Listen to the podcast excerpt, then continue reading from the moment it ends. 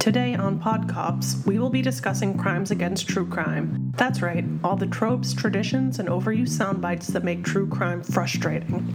I'm Dee, the podcast's resident history nerd. I'm Jillian, the original true crime fanatic of the family. We're sisters who live in different states, but that doesn't stop us from picking apart all the true crime we can get our hands on. I'm roughly the same age as the 24 hour news cycle. I grew up in a family that congregated around the network nightly news, even when cable finally became available in our small town.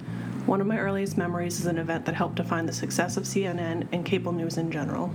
In 1991, our father worked the evening shift, while our mother worked the day shift to avoid the cost of daycare for multiple children. I remember waking up early and walking into the living room on my way to get a glass of water.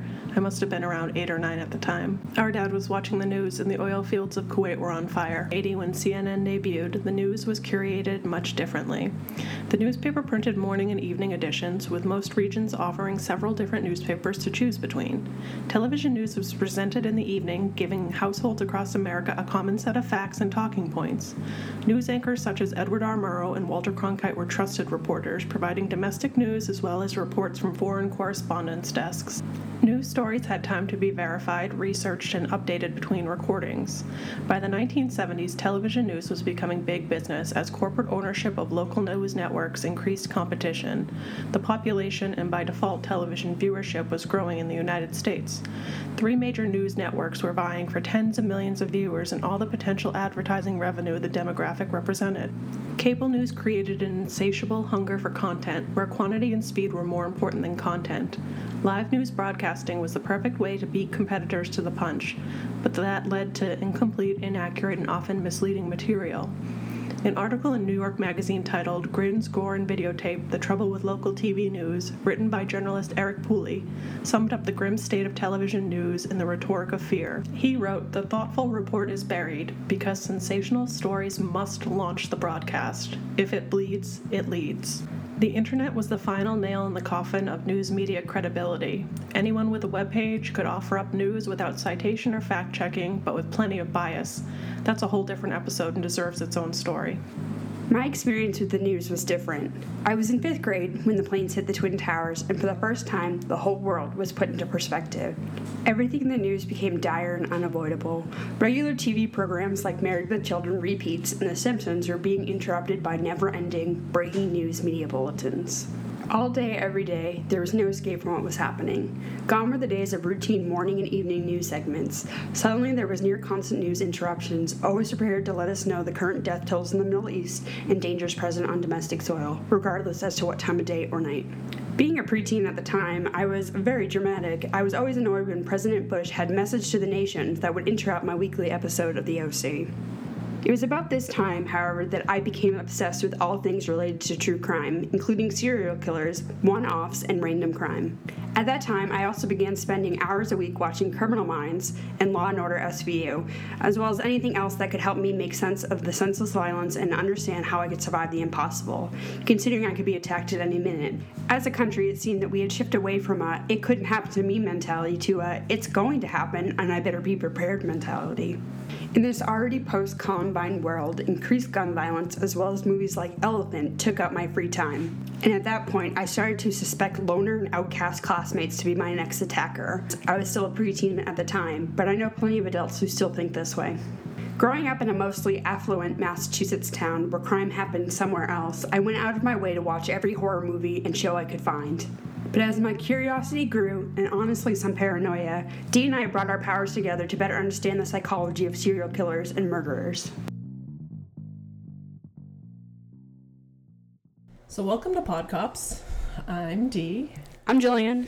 And we are sisters, uh, for better or worse. And this is our brainchild that we put together um, over the phone and uh, we actually got together. So we don't live in the same states. I'm visiting Jill at the moment, so we thought, what the hell, let's do this. We're actually on the different sides of the country in two very different time zones.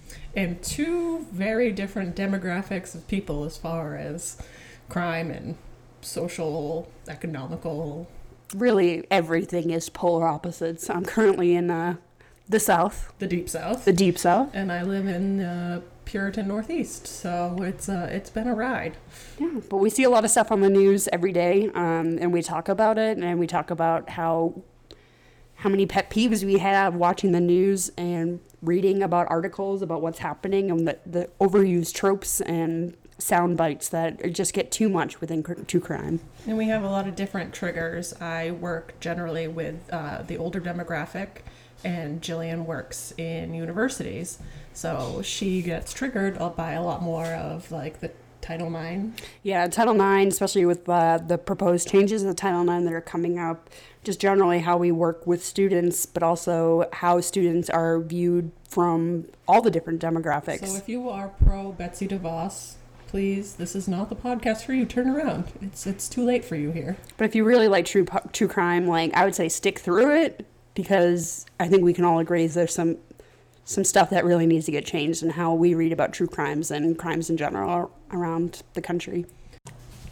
Some of the topics we want to address are um, race disparity, sex crimes, documentary bias. We want to talk about clickbait and misleading headlines, um, zero research in true crime documentary and television shows, university crimes, um, glorifying the killer, the cult of personality, uh, police interrogations, and the definitions that everyone messes up when they talk about crimes. We also want to look at today's news headlines and really think think through what we think they're going to be about, and then we read the article, and then we have we realize we had no idea what we were getting ourselves into.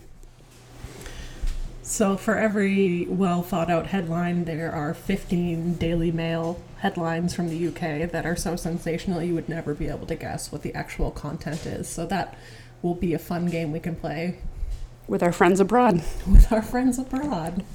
Hey, Podcup, I want to know what, what we're talking about today.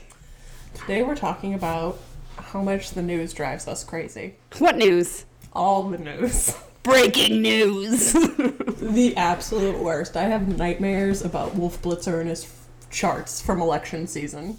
I just avoid watching the news right now. Well, every day it's something different. In this Trump era we're living in, it's breaking news every day. I can't even remember. There should be a website with what was today's breaking news. And honestly, I need some definitions on what constitutes as breaking news at this point. But in all seriousness, let's talk about the tropes and stuff that we don't like about breaking news or news in general that we see all the time, especially when it comes to true crime. The sensationalism is what drives me up a wall.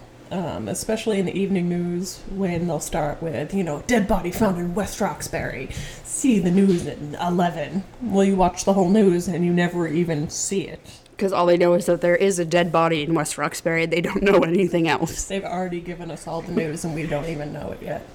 And then they use these sound bites in documentaries and in forensic files and in cold case, and it's it's so sensational for no reason. It's take your glasses off, pun city, like CSI Miami. What is actually happening anymore? I mean, they probably don't want us to actually know. Paranoia, paranoia. I mean, it is a little 1984, more than a little, but it's disheartening on the day to day. Like, I, you can't trust anything. So, what can we do?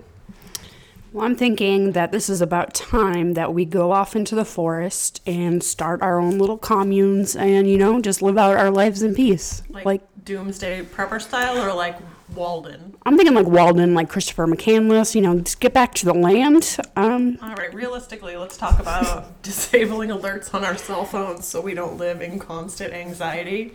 Because I'm pretty sure the use of antidepressants and anti anxieties have gone way up in the last couple of decades. Um, As my pharmacist, pharmacist would say, it's a, a heavy mover.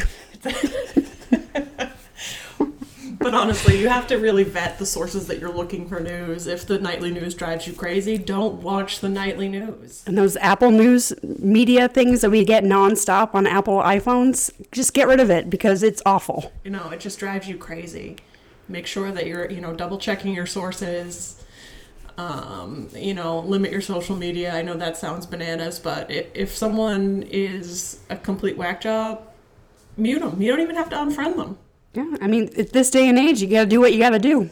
I mean, don't take any of our advice. Honestly, we're the worst people to give advice, but it's something that bears thinking about. Something has to change, and maybe it's us. Thank you for listening to today's episodes of Podcops. If you have any thoughts or suggestions or true crime pet peeves, you can find us on Twitter and Instagram as Podcops. That's P O D C O P S. Or reach us at podcops at gmail.com. This project is a work in progress. Please bear with us, but thank you for giving us a shot. As our tagline states, we barely know what we're talking about, but we talk a lot.